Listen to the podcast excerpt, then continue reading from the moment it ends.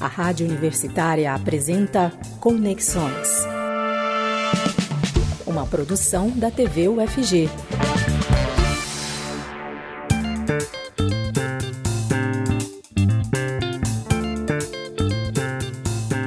As crianças entre 5 e 11 anos começaram a ser vacinadas contra a Covid-19 no Brasil, na segunda quinzena do mês de janeiro. Até o momento, dois imunizantes foram aprovados pela Anvisa para essa faixa etária. As vacinas são importantes para evitar casos graves, internações e mortes em decorrência da doença. E a vacinação infantil é o tema do Conexões de hoje, essa terça-feira, dia 25 de janeiro de 2022. Eu sou a Camila Maia e fico com você até às 5 e meia da tarde. Vou me descrever rapidamente para garantir a acessibilidade para o público cego e de baixa visão. Bom, eu sou uma mulher branca, tenho cabelos escuros e longos, estou vestindo uma roupa em tonalidade rosa, lilás, estou sentada em frente a um fundo branco, a uma parede branca, né? E a uma estante com alguns livros e adereços de decoração. Conexões ainda está sendo feito de forma remota.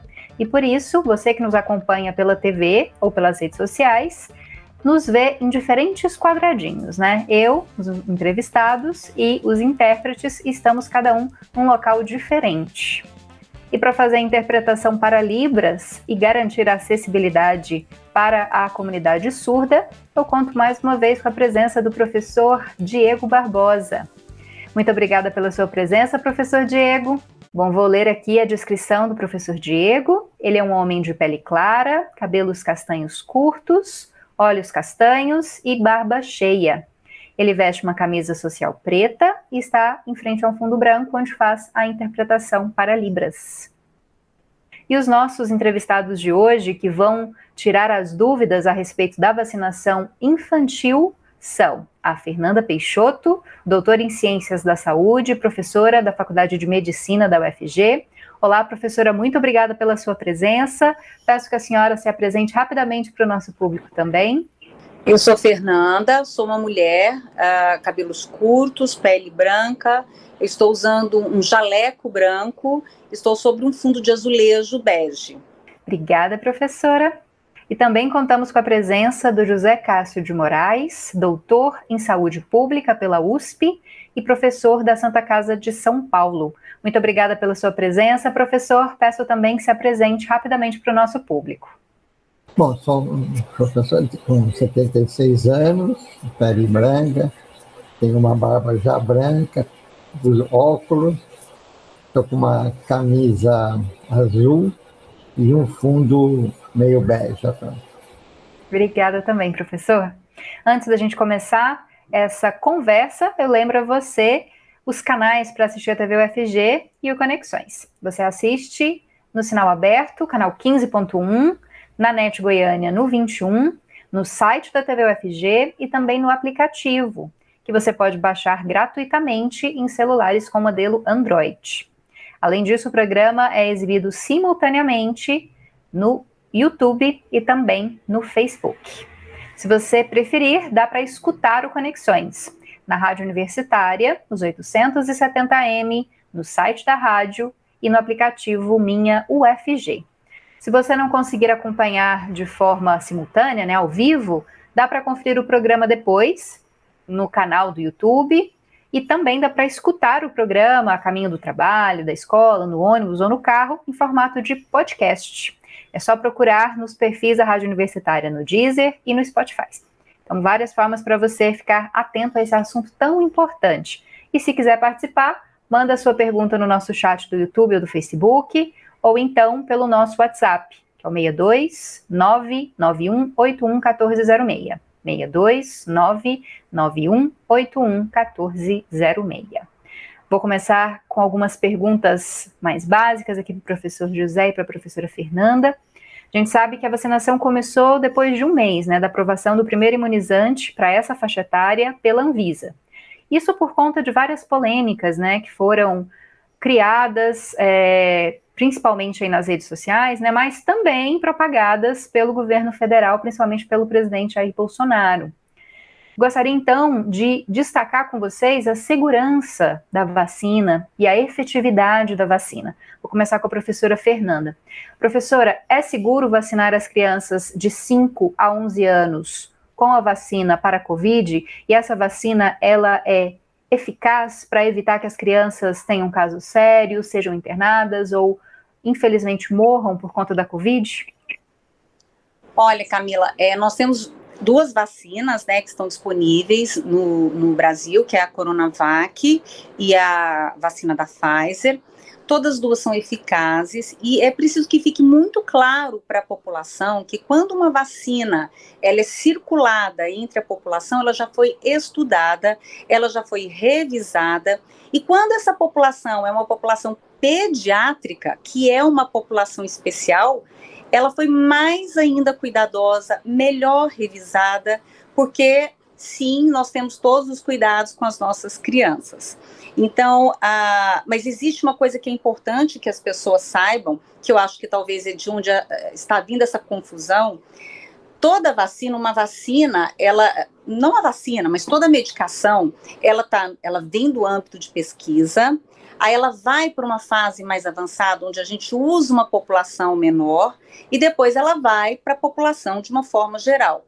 Então, todo, todo fármaco, toda vacina, todo imunobiológico recente não significa que a tecnologia é recente, já é uma tecnologia estudada, pré-avaliada, mas que no mundo real é que a gente vai ver como que vai ser o impacto. Esse impacto, diferente do que as pessoas pensam, não é um impacto. É, nós não estamos é, é, testando o que, que vai acontecer nas crianças. Nós temos previsão, inclusive dos efeitos colaterais, e por isso a vacina está na circulação. Então, no ponto que nós estamos, sobretudo se, se, a gente faz a relação da pandemia com a proteção que a vacina vai proporcionar, sim, é uma vacina segura são vacinas seguras. Professor José Carlos, se o senhor puder também dar sua contribuição a respeito desse assunto, para a gente é, tentar, né, o que a gente sempre faz aqui na TV UFG, reduzir os efeitos dessas notícias falsas, né, do que circula aí, do medo da população em relação a vacinar as crianças contra a Covid, de que supostamente seria uma vacina ainda em teste, como a professora Fernanda bem destacou, não é uma vacina em teste, é uma vacina aprovada e com resultados já estudados, né, cientificamente. Bom, quando a Pfizer propôs o uso da vacina de 5 a 11 anos no Brasil, essa vacina já estava sendo aplicada desde finais de outubro, começo de novembro, nos Estados Unidos. Então, quando nós é, é, foi feito esse licenciamento, já milhões de doses já tinham sido aplicadas. Né? E existe uma vigilância, que a gente chama de farmacovigilância, onde você notifica as autoridades nos Estados Unidos e em outras partes do mundo qualquer evento adverso que apareça e você depois vai fazer uma investigação a respeito desse evento adverso. Então, nós, já, nós, somos, nós somos o primeiro país a utilizar essa vacina. Já tem é, o Chile, por exemplo, é, desde de setembro do ano passado, já começou a utilizar essa vacina para a população de, de 6 a 16 anos. Em dezembro começou com, essa, com a população de 3 a 5 anos. Então, é uma, é uma vacina já está sendo usado em vários países do mundo. Então, aí a gente fica a, a, admirado quando ainda se fala que essa é uma vacina nova, uma vacina em teste. Só para reforçar, as metodologias que estão sendo utilizadas, que é o vírus morto, que é para a, a vacina Coronavac, isso já é, essa metodologia já é conhecida há mais de um século, de você utilizar vacinas com a bactéria ou o vírus morto. Por exemplo, o vírus da poliomielite, que nós tivemos em, a, o desenvolvimento da vacina em 1955, é com vírus morto. A vacina Salk é feita com vírus morto. E o RNA já vem sendo estudado já há bastante tempo. E ele tem um futuro bastante promissor, porque ele pode ser, vai ser utilizado já com alguns estudos para tratamento de câncer, para outras patologias. Então, não é uma metodologia novo, a população não está sendo cobaia. Eu acho que quem está sendo meio uh, desleal e desonesto é, a, é o, as pessoas que informam isso para a população, que querem destruir uma arma importante que nós temos para o controle da nossa pandemia. Bom, professora, queria é, destacar com a senhora a respeito dos efeitos adversos, já que é um grande medo né, em relação à vacina, são a, é a possibilidade de que haja algum tipo de efeito adverso. Quais são os principais efeitos nas crianças? É, e também gostaria que a senhora, se possível, claro, falasse a respeito uh, de eventos adversos raros, que é o que geralmente assusta as pessoas, né? Recentemente foi investigado um problema cardíaco, né, um ataque cardíaco numa criança que tomou a vacina, depois identificado que não tinha relação com a vacina. É, até que ponto esses eventos raros, né, o que, que a gente pode chamar de raro? Até quando eles acontecem? É, e é preocupante esse tipo de, é, de evento? Explica para gente, professora. Bom, a, os efeitos colaterais das vacinas nas crianças são muito semelhantes a dos adultos. Então, você pode ter dor local, vermelhidão, é, dor de cabeça, uh, o corpo mais mole, uh, eventual, eventualmente sintomas de até diarreia, tosse. Isso não significa que a pessoa está com a doença, são reações é, é, sendo que as mais comuns realmente é dor local, um pouquinho de desconforto no corpo, é, febre e dor de cabeça. Agora, é, o que eu queria assim, chamar a atenção, até antes de te responder a pergunta sobre a história do efeito adverso mais raro, que está preocupando todo mundo, é que é uma preocupação que eu percebo muito dos pais, e eu acho que isso, a gente não pode perder oportunidade para esclarecer isso. É, eu vejo muito a dúvida dos pais quando houve o, o nome RNA. Então, parece que vai mudar o, o, o, genoma da criança, vai mudar a célula da criança. Gente, não tem nada disso. Eu acho que precisa ficar bem claro para os pais. A gente precisa aproveitar a oportunidade e explicar que o RNA ele é só um mensageiro. Ele vai levar informação. Ele não. Recentemente eu ouvi aí algumas pessoas publicando, é, é, postando um vídeo que dizia que o RNA ia entrar, levar a proteína dentro da célula e destruir todas as células da criança. Isso não é verdade. Ele vai levar a informação do antígeno necessário para células apresentadoras de antígenos. Nós temos essas células no organismo, em todo o nosso organismo, e elas estão acostumadas a fazer isso com todos os vírus, bactérias, tudo que a gente entra no nosso organismo que precisa gerar uma reação de anticorpo, essa célula ela capta e vai apresentar. É isso que vai acontecer. Esse RNA mensageiro vai levar essa informação, como o próprio nome diz, ele vai levar a informação para essa célula apresentadora de antígeno. E ali ele vai conseguir replicar esse antígeno e mostrar, apresentar para os nossos linfócitos que vão fazer essa defesa.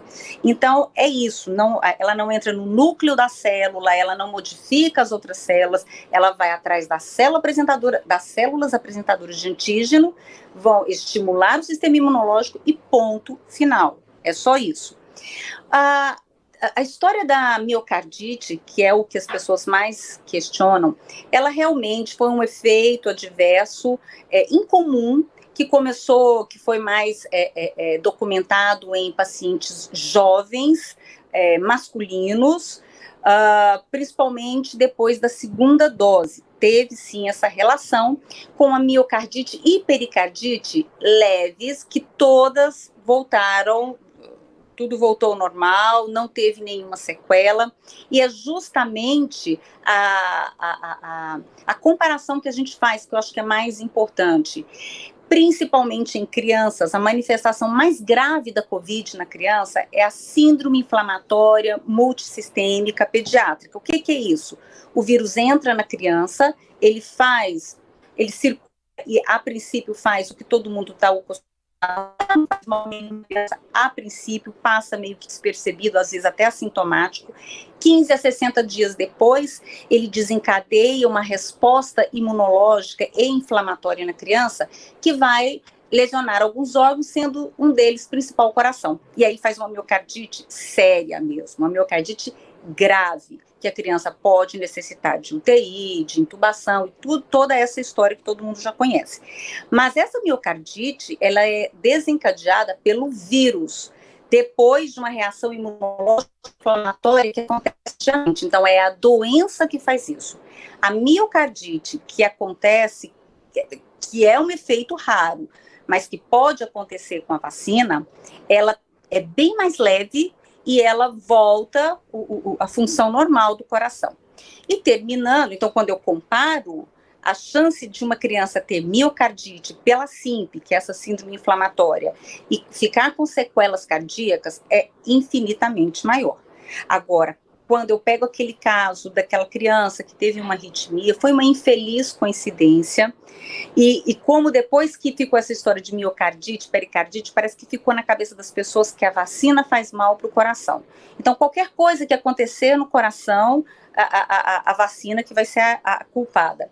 E o que aconteceu foi que a criança tomou a vacina, 12 horas depois ela teve uma arritmia.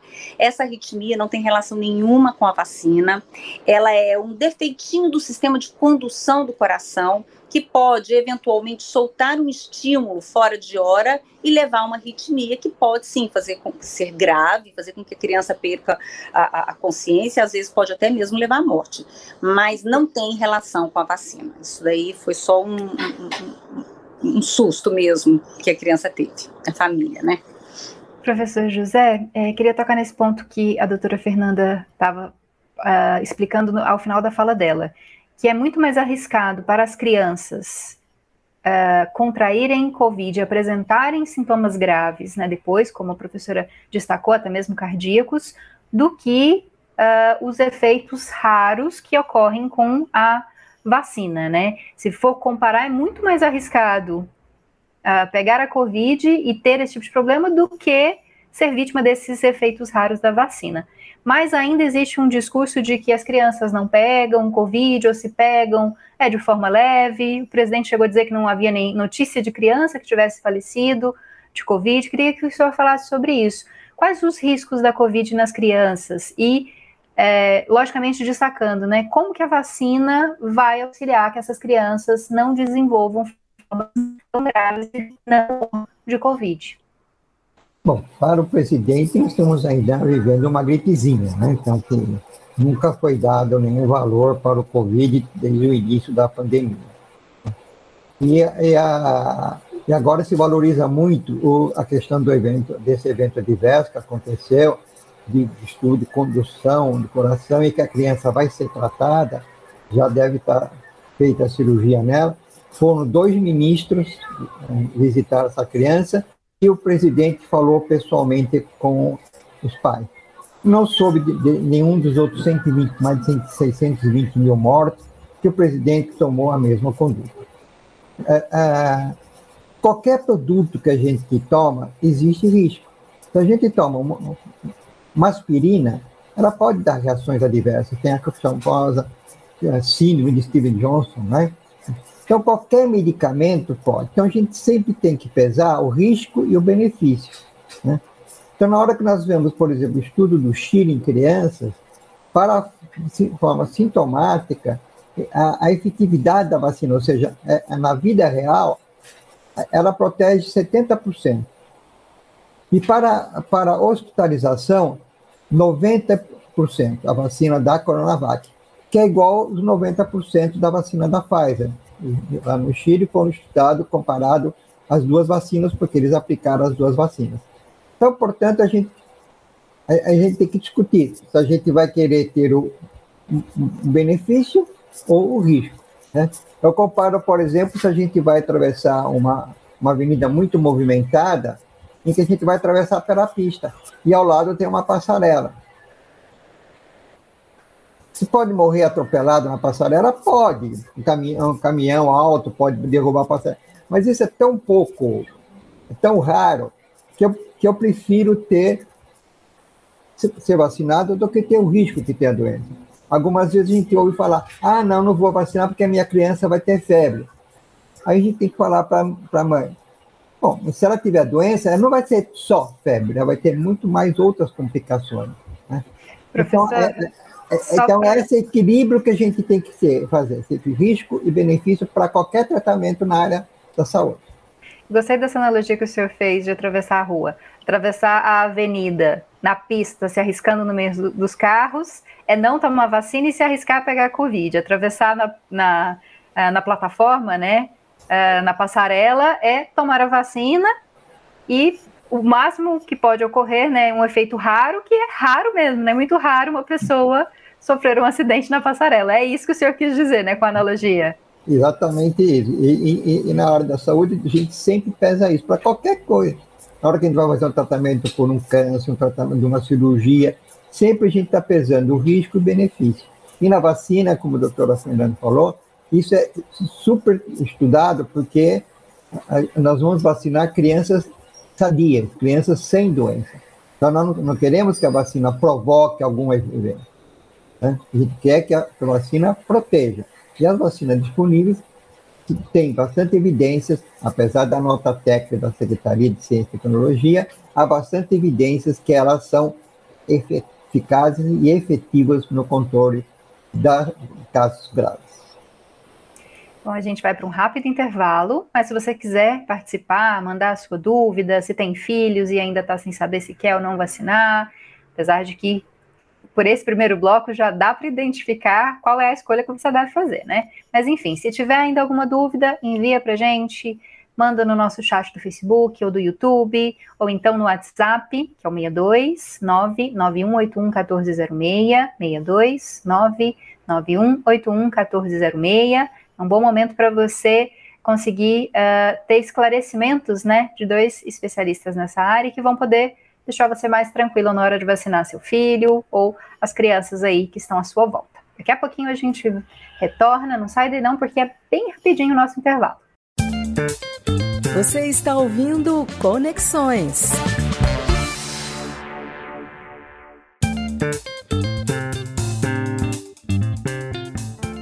Estamos de volta com conexões desta terça-feira, dia 25 de janeiro. O tema de hoje é a vacinação infantil.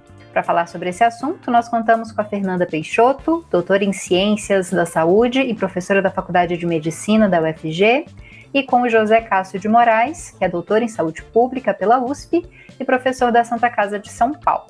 Nós agora contamos com um intérprete para Libras diferente. A gente reveza, claro, para que os nossos intérpretes possam descansar um pouquinho. Quem está aqui com a gente agora é o Diogo Marques, estudante e também integrante do LabTave. Vou fazer a descrição do Diogo rapidamente. Ele tem pele parda, cabelos castanhos curtos, olhos castanhos escuros e estatura baixa. Ele também veste uma camisa social preta e está de frente ao fundo branco, onde faz a interpretação para Libras. E antes de começar o programa, só lembrando a você que, caso queira tirar dúvidas, mande a sua pergunta, seu comentário, sugestão ou crítica no nosso chat do YouTube, no chat do Facebook ou então pelo WhatsApp. 62 99181 1406. 62 99181 1406. Bom, vou começar falando com o professor Paulo dessa vez. Opa, professor José. Não sei porque eu falei Paulo. Alguma, alguma coisa aqui na minha cabeça. Professor José Cássio, dessa vez. É, professor, o senhor pode explicar para a gente a questão das diferentes vacinas? O senhor explicou rapidamente no início, né, do vírus inativado, do RNA, é, e destacar também a. Como é que eu poderia usar uma, uma colocação mais fácil. Mas vou refazer minha pergunta que talvez fique mais fácil. Muita gente provavelmente vai dar uma de de vacina de novo, como teve na vacinação dos adultos, de ficar querendo escolher qual a vacina tomar. Essa é melhor que aquela, essa não dá efeito, ou essa é mais efetiva. Atualmente a gente tem duas vacinas, né? A Pfizer e a Coronavac, são vacinas formuladas de forma diferente, né? Mas as duas garantem proteção semelhante em relação a casos graves, complicações e mortes da Covid-19? Bom, no, nos estudos de, de, efetividade que foi feito no Chile, na qual se baseou a Anvisa para liberar a, a, a, o uso da vacina Coronavac, mostrou que essa vacina que é feita com vírus morto. Você cultiva o vírus e depois você uh, mata o vírus Então, seguramente, ele não, não existe esse, nenhum vírus vivo nessa, no produto. Ela teve, para evitar a hospitalização de crianças, a mesma efetividade do que a vacina da Pfizer, que é uma vacina, como foi colocada pela doutora Fernanda, é uma vacina de RNA, na qual vai, vai estimular a nossa célula a produzir algumas substâncias de, defesa, que eu não vou novamente entrar em detalhe. Então, as, então, para nesse estudo mostrou que para evitar a hospitalização de crianças, a efetividade das duas vacinas são semelhantes.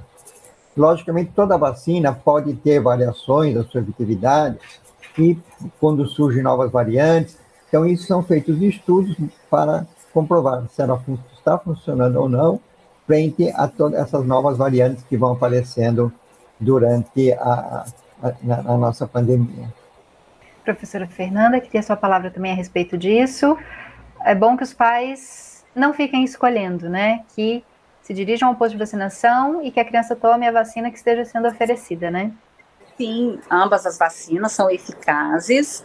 É, tem um, eu também já me questionaram porque a Coronavac pode ser uma vacina mais fraca, não tem nada disso é, como o professor mesmo já demonstrou, a gente já, já demonstrou que na criança tem uma, uma excelente resposta. Lembrando que a resposta é, vacinal da criança é ainda mais eficaz do que a do adulto, sobretudo do adulto idoso na Coronavac. Então, foi isso mesmo que o professor falou: tem, tem, tem proteção semelhante à da Pfizer, todas, duas têm, todas as duas têm vantagens, e não, eu acho que vacina boa é, é a vacina que você tomou, que é a que vai te proteger. Ainda mais pensando que agora, com a liberação da Coronavac para aplicação em crianças, há um enorme excedente, né, um número maior de doses da Coronavac nesse momento do que doses da Pfizer, que ainda estão chegando aí a conta gotas, né, nos estados. Então é bom que os pais tenham esse conhecimento e saibam que, independente de ser Pfizer ou Coronavac, a criança vai estar imunizada a partir da segunda dose, né? E já falando disso, professora, são duas doses iniciais, né? Com quanto tempo entre uma e outra? A diferença em relação ao tempo dos adultos? É possível que em algum momento seja necessário também é uma dose de reforço ou ainda não se pensa sobre isso? É, não, primeiro, inicialmente são duas doses, né? O intervalo mínimo é de 21 dias, mas é, foi estipulado dois meses. É, é, meramente uma questão de, de, de, de logística para organizar a imunização, o maior número de imunizações possíveis para as crianças. A gente sabe que na primeira dose as crianças já têm, as pessoas, né, de uma forma geral, já têm uma resposta eficaz na proteção contra a Covid e, e é um intervalo satisfatório para que a gente possa fazer a segunda dose. Então, são duas doses para as duas vacinas. Bom, professor José Cássio. É, vou tentar tirar aqui todas as dúvidas né, que já vi correndo aí a respeito da vacinação contra crianças. É, se a criança teve Covid ou se ela apresenta algum sintoma gripal, a gente sabe que está havendo né, muitos casos de gripe, de problemas respiratórios e, claro, de Covid. É, o que o pai deve fazer antes de levar essa criança para vacinar? Ela não deve ser vacinada se ela tiver com sintomas gripais, não é isso, professor? No caso, por exemplo, uma criança que tem um, sintomático com suspeita de Covid, com o teste de antígeno ou PCR positivo, nós devemos postergar o uso dessa vacina em, pelo menos em torno de 28 a 30 dias. Tá? É, mas precisamos deixar claro que às vezes a criança está com um resfriado, está com uma, uma coriza, o, o nariz escorrendo, está sem febre, etc que é comum as crianças terem isso é, com frequência. Então, esse tipo não significa que a criança esteja com sintomas de Covid. Então, por isso que precisa é, ser é, bem esclarecida para não ter falsas contraindicações. Então, se há suspeita de Covid, vamos, teremos, teremos que postergar um pouco o uso dessa vacina. Mas isso é uma absoluta exceção, tá certo? Porque a grande parte da população não está, uh, uh, uh, não tem essa sintomatologia, então deve ser procurar o mais rapidamente possível os postos de vacinação de sua cidade para que ela possa estar mais rapidamente possível ter tomado a primeira dose e depois, consequentemente, a segunda dose. Professor, os testes é, para Covid em crianças seguem as mesmas, é, os mesmos protocolos? Com quantos dias de sintoma ou com quantos dias de contato é, com uma pessoa que recebeu o diagnóstico positivo para Covid, as crianças devem ser testadas? Desculpa, Camila, a pergunta foi para mim? Pode responder, professora. É, eu não sei, eu acho que foi para o professor José, né? Mas pode responder, professora Fernanda. Qualquer coisa eu passo a palavra de novo para o professor José. É, a, questão de, de, de, de teste, é, testagem da criança como no adulto. Não, não, muda nada, são os mesmos testes, o mesmo tempo de, de testagem. É, a gente tem que tomar um, um cuidado para a gente não ficar fazendo testes exageradamente, entendeu? Ah, teve contato com uma criança na escola com Covid, faz teste. O problema de fazer o teste quando esteve no lugar com a pessoa com Covid é que a pessoa vem um teste negativo e, e, e o diagnóstico a gente prefere né, o RT-PCR mesmo, ele vem negativo, a pessoa fica com a ilusão de que não vai ter a doença. Então, o teste, se um teste vem negativo, ele precisa ser interpretado à luz dos acontecimentos, do tempo, de manifestações de doença. As manifestações às vezes são leves, do contexto da família. Isso é importante que haja interpretação de uma pessoa familiarizada com, com, com esses tempos, é, porque senão a gente começa a fazer teste indevidamente e fazer interpretações equivocadas, e às vezes a pessoa tem mesmo a doença, fez no momento é, que não era propício, que não soube interpretar, e acaba que fica circulando e, e continua transmitindo sem saber que está. Professora, mas pensando nessa lógica que a senhora falou e no que disse o professor José Cássio antes, de da criança não ser vacinada caso seja com sintomas né, gripais.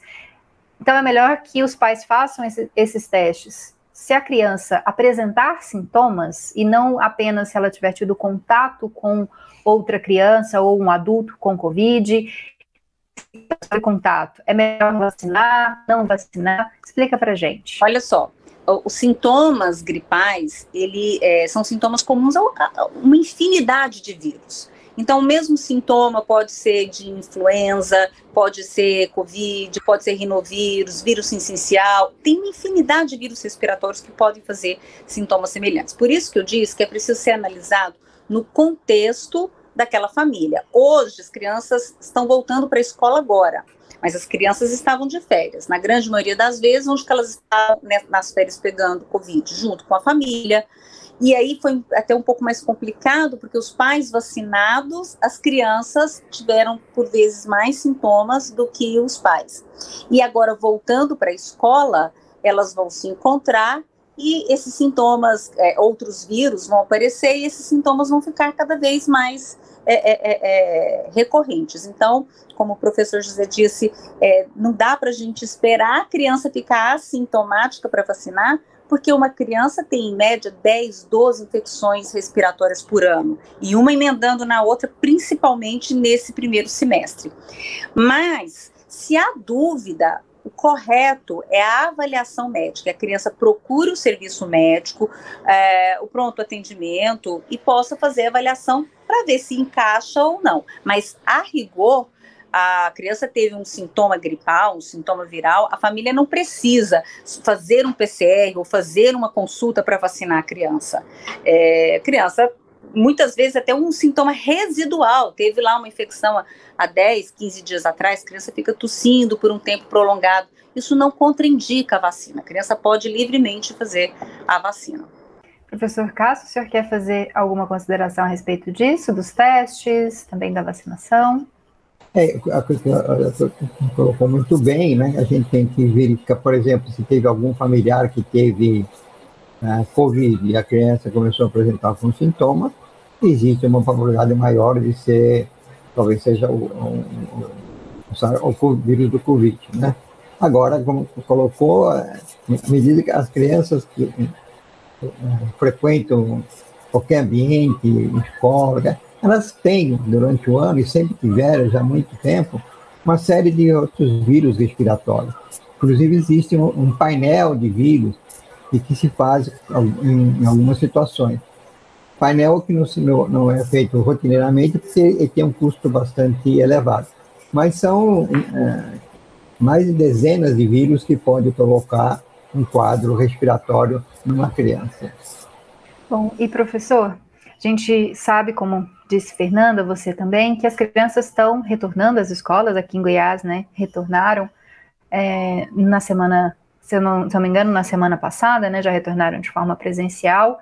É, a criança que é vacinada, que vai para a escola, é, ela precisa manter os mesmos cuidados, né? É, não é, é, é, bom os pais destacarem isso para as crianças, porque às vezes fica parecendo que a criança vai tomar vacina e pronto, estou protegida. Porque a criança, logicamente, né, ela vai compreender de uma forma diferente essa questão da vacinação. É, queria que o senhor explicasse isso para a gente, né? A criança mantém todos os protocolos, mesmo depois da primeira e da segunda dose. E também, pais que é, ainda não vacinaram, é tranquilo mandar os filhos para a escola? É melhor vacinar antes que eles voltem ao presencial ou não tem uma regra para isso? Bom, a questão da frequência à escola é uma coisa que, que, que, que é objeto de grandes debates, né? Já as crianças com dois anos sem frequentar a escola, então a gente tem que pensar, também pesar a questão do risco e benefício dessa ausência de contato com os colegas, com a professora. Logicamente, a questão do, do uso de máscara, o cuidado, de, como possível, distanciamento social, são medidas que ainda se fazem necessárias. Né? Porque aí nós temos uma circulação importante do vírus ah, na, nossa população, em primeira parte, porque a nossa população ainda não, atingi, não, não atingimos uma cobertura vacinal elevada por com a segunda dose. Estamos ainda em torno de 70%, é, e em, em parte por essa contra-propaganda com, com, essas notícias falsas que, que provém do próprio governo. Então, nós temos um vírus circulante. Então, com isso, ela, esses cuidados devem se manter e quando nós tivermos uma, uma, uma redução da ocorrência dessa pandemia, aí novas estratégias vão ser adotadas. Mas, por enquanto, manter o mesmo comportamento que a gente chama de medidas não farmacêuticas, não farmacológicas, que é o uso de máscara, de acordo com a idade da criança, o uso correto, lembrar que máscara no pescoço não protege contra nada, o, o, o vírus do Covid não entra pelo pescoço, tá certo? entra pelo aparelho respiratório, então tudo isso tem que ser mantido ainda dentro dessa momento.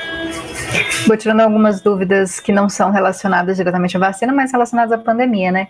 Professor, a partir de que idade a criança deve usar máscaras? Existe uma indicação específica, uma máscara específica para as crianças? Elas podem usar N95, a PFF2, ou é preferível usar máscara de pano? Como é que funciona? Para mim ou para a doutora Pode ser para o senhor, professor. Bom, a, a abaixo de, de, de, dois, três anos, a criança não deve usar máscara, né? Não é recomendada a máscara por um problema de pode ter um, questão de um sufocamento, né? Hoje, para o, a variante Ômicron, que é uma variante muito mais transmissível, essas máscaras de pano, elas têm um, uma, uma proteção menor. Então, o ideal é utilizar, seria utilizar as máscaras chamada N95 aqui no Brasil, PFF2. Agora, a dificuldade de uso dessas máscaras é que elas são mais incômodas, elas, é, as pessoas têm mais dificuldade de permanecer um período maior com elas, né? mas elas são hoje as que têm as mais recomendadas em face à forma de, a, com a presença dessa variante. Bom, a gente vai para um rápido intervalo. Peço desculpa aí para um alarme disparado, mas como a gente está em casa, não tem como evitar, né?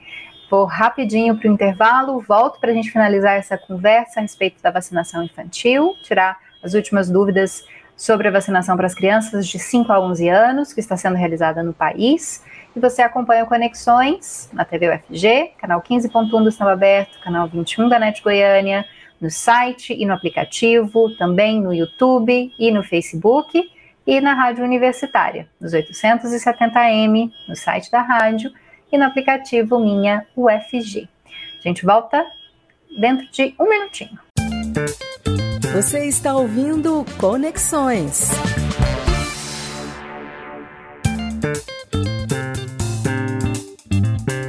Estamos de volta com Conexões de hoje, essa terça-feira, dia 25 de janeiro. Nosso tema, muito importante, é vacinação infantil, já que foi iniciada a campanha de vacinação contra a Covid-19 para crianças de 5 a 11 anos em todo o país, com duas, dois imunizantes né, até o momento, a Coronavac e a Pfizer. Lembrando que a gente está quase terminando o debate, 5 e meia, a gente finaliza a nossa conversa. E até lá eu fico com vocês. Eu sou a Camila Maia e também fica com vocês o professor Diego Barbosa, que é o intérprete para Libras, e ele está de volta aqui nesse último bloco. E agradeço, né, em nome do professor Diego, a toda a equipe que faz a interpretação para Libras. Muito obrigada, professor. Muito obrigada, Diogo, que esteve no segundo bloco. É sempre muito bom contar com vocês. E eu conto também com os esclarecimentos e as explicações de duas fontes é, importantes, né, dois médicos que estão nos explicando sobre a vacinação infantil.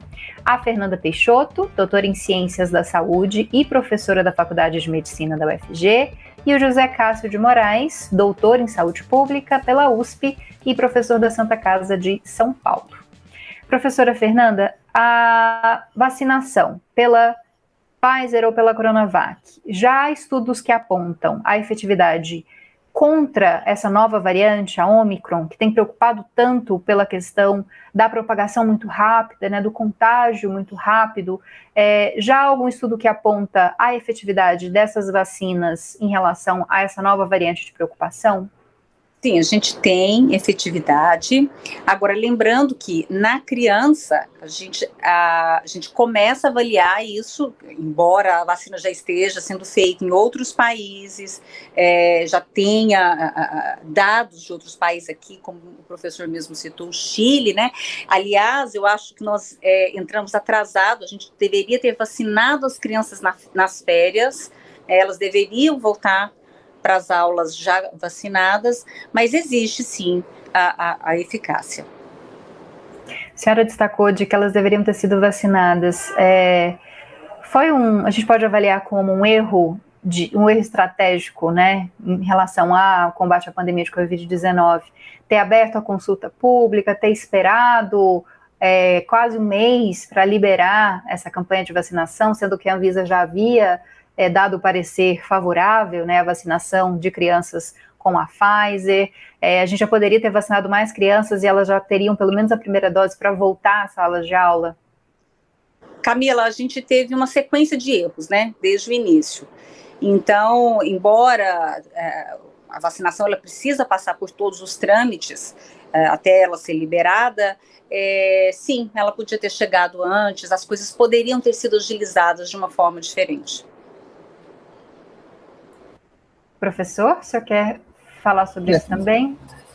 Se houvesse o interesse do Ministério em vacinar as pessoas, quando a vacina foi, foi liberada nos Estados Unidos, ele já poderia ter conversado com a, com a Pfizer, para que a Pfizer, então, então nas negociações, que apresentasse, junto à nossa Anvisa, mais precocemente, ao pedido de liberação do uso da vacina no nosso país, e já fazer, ter feito tratativas para que haja um quantitativo maior de vacinas. Agora, fazer essa toda essa discussão depois de três, quatro semanas de uma decisão da Anvisa é sinal que, não, que, é, a vacina não é a grande motivação do governo federal. Porque a gente vê a população aderindo em massa e os estados e municípios é, com sua estrutura e vacinando rapidamente a nossa população. Então, perdemos no mínimo um mês e meio com esta, com essa fobia em relação à vacina. Professor, e é, mudando só um pouquinho de assunto, vocês destacaram a vacinação no Chile. Lá são vacinadas crianças a partir de três anos, não é isso? Será que no Brasil vai haver essa expansão para crianças de 3 a 5 anos? Existe já algum estudo em relação a isso, professor? É, a, a, vacina no Chile, de 3 a 5 anos, ela começou em dezembro passado. Então, ela tem meio mês de uso. Então, não houve possibilidade de fazer nenhum estudo a respeito ah, da sua efetividade no Chile. Né? Ela tem sido aplicada também na China, uma grande quantidade. Então, nós estamos, ah, eu acho que em breve nós vamos ter a, a vacina liberada para também para essa faixa acima de 3 anos de idade, principalmente a Coronavac. A Pfizer também está fazendo estudos em relação a reduzir a idade. Então, isso, com o tempo, a gente vamos conseguir vacinar a população mais jovem ainda. A gente está quase no final do programa e eu queria novamente falar sobre isso, já que é uma das finalidades desse programa, que é destacar a importância da vacinação para as crianças, a importância uh, das crianças tomarem essa vacina para que elas estejam mais protegidas né, de casos graves, internações e mortes pela Covid-19. É, professora Fernanda, queria primeiro que a senhora falasse, depois o professor José Cássio. É, há muita gente que ainda diz que a vacinação não seria importante, já que as crianças não são tão afetadas assim pela pandemia. Mas a gente sabe que nesse momento em que grande parte da população está vacinada, há um vírus extremamente contagioso que, logicamente, né, vai buscar essa população ainda não imunizada e as crianças estão nesse grupo. Qual é a importância de, nesse momento da pandemia, já estamos há quase dois anos nessa situação, de vacinar as crianças? Quais os riscos a Covid traz para as crianças e por que é preciso levar as crianças de 5 a 11 anos para vacinação? Olha, eu acho que houve um erro muito grande desde o início da pandemia de acreditar que criança não transmite. Começou com essa história: que criança não fica doente, que criança não tem doença grave. Eu sou pediatra, a minha subespecialidade é terapia intensiva pediátrica. Eu trabalho no, na única UTI de referência de doenças respiratórias e Covid que a gente tem na região. E nós sabemos, desde o início da pandemia, mas mais especial quando teve a segunda onda, que crianças adoeciam, enchiam UTI em uma proporção infinitamente menor que a do adulto, sobretudo o idoso. Mas ela, ela, ela foi para UTI, ela ficou grave, ela foi entubada, e não foi só crianças com, com comorbidades, não. Me impressiona muito o presidente dizer que não tem notícia de criança que morreu, então ele não tem notícia do que acontece no próprio país. Porque nós, nós que estivemos dentro da terapia intensiva, nós assistimos, sim, mortes de, de crianças com Covid e, assustadoramente, algumas sem comorbidade. Felizmente, esse evento, esse, esse, isso não é um fato comum. As crianças, eu costumo brincar, elas agradecem tratamento. A gente consegue levar a criança para UTI, ela tem uma vitalidade melhor, ela recupera, mas ela, ela adoece. Então, assim, temos, é, é, é tem esse risco, isso não é novo. É, ah, no adulto, agora está circulando na criança, sempre circulou na criança, mas agora vai circular mais ainda. Agora é só a criança que, que está nesse momento desprotegida. Então, é, aumentou o número de internações? É cíclico, é de sazonalidade, ela aumenta e diminui, mas não é a primeira vez que aumentou. A gente, desde o início do ano passado, nós temos tido internações não só pela Covid, mas como aquela complicação que eu expliquei inicialmente da SIMP. Então, acho que só por isso já estaria mais que justificado a gente é, imunizar as nossas crianças. Professor José Cássio, passando a palavra para o senhor também finalizar, mas antes só queria colocar um outro, uma outra questãozinha que as fake news gostam muito de propagar, né? Já que não evita totalmente a contaminação pela Covid, por que vacinar? A gente que diz isso, né? Há pessoas que preferem pegar a Covid e, entre muitas aspas, aí, se imunizar por obter, né, é, algum tipo de imunidade em relação à Covid, pegando a doença porque não quer se vacinar de forma nenhuma e fala mal da vacina. Se é, não evita totalmente que a criança pegue a Covid, por que é importante vacinar? Bom, estamos vendo agora essa expansão da Ômicron, que é a maioria absoluta das pessoas que estão sendo internadas são pessoas não vacinadas. Esse fenômeno também a gente deve observar, está sendo observado nos países que já introduziram essa vacina. O número de, de, de óbitos por, em crianças supera o número de óbitos de todas as outras doenças evitadas com a vacinação, antes até do, seu, do, do uso da sua, dessa vacina para outras doenças. Então, é um número importante essa, essa, E eu perguntaria qual é o limite para um governo se sensibilizar? Precisa ter 300, mil, 2 mil, 620 mil mortos para que haja uma sensibilização do governo?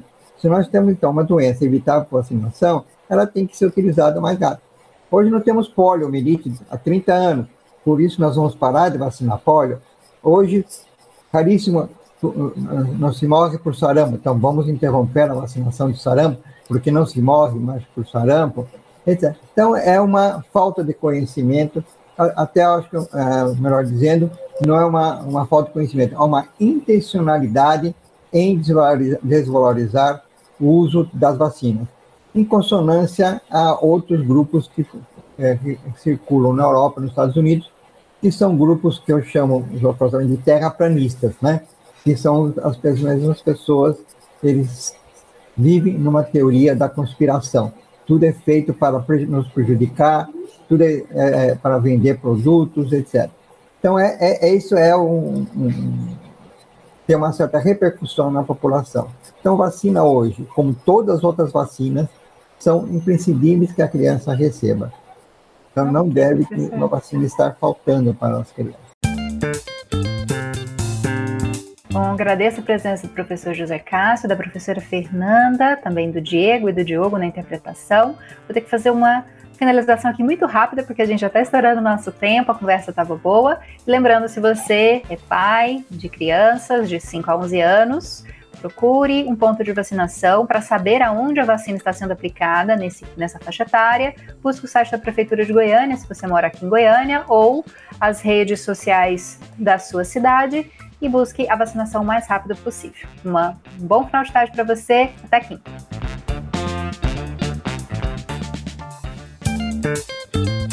Terminamos de apresentar Conexões.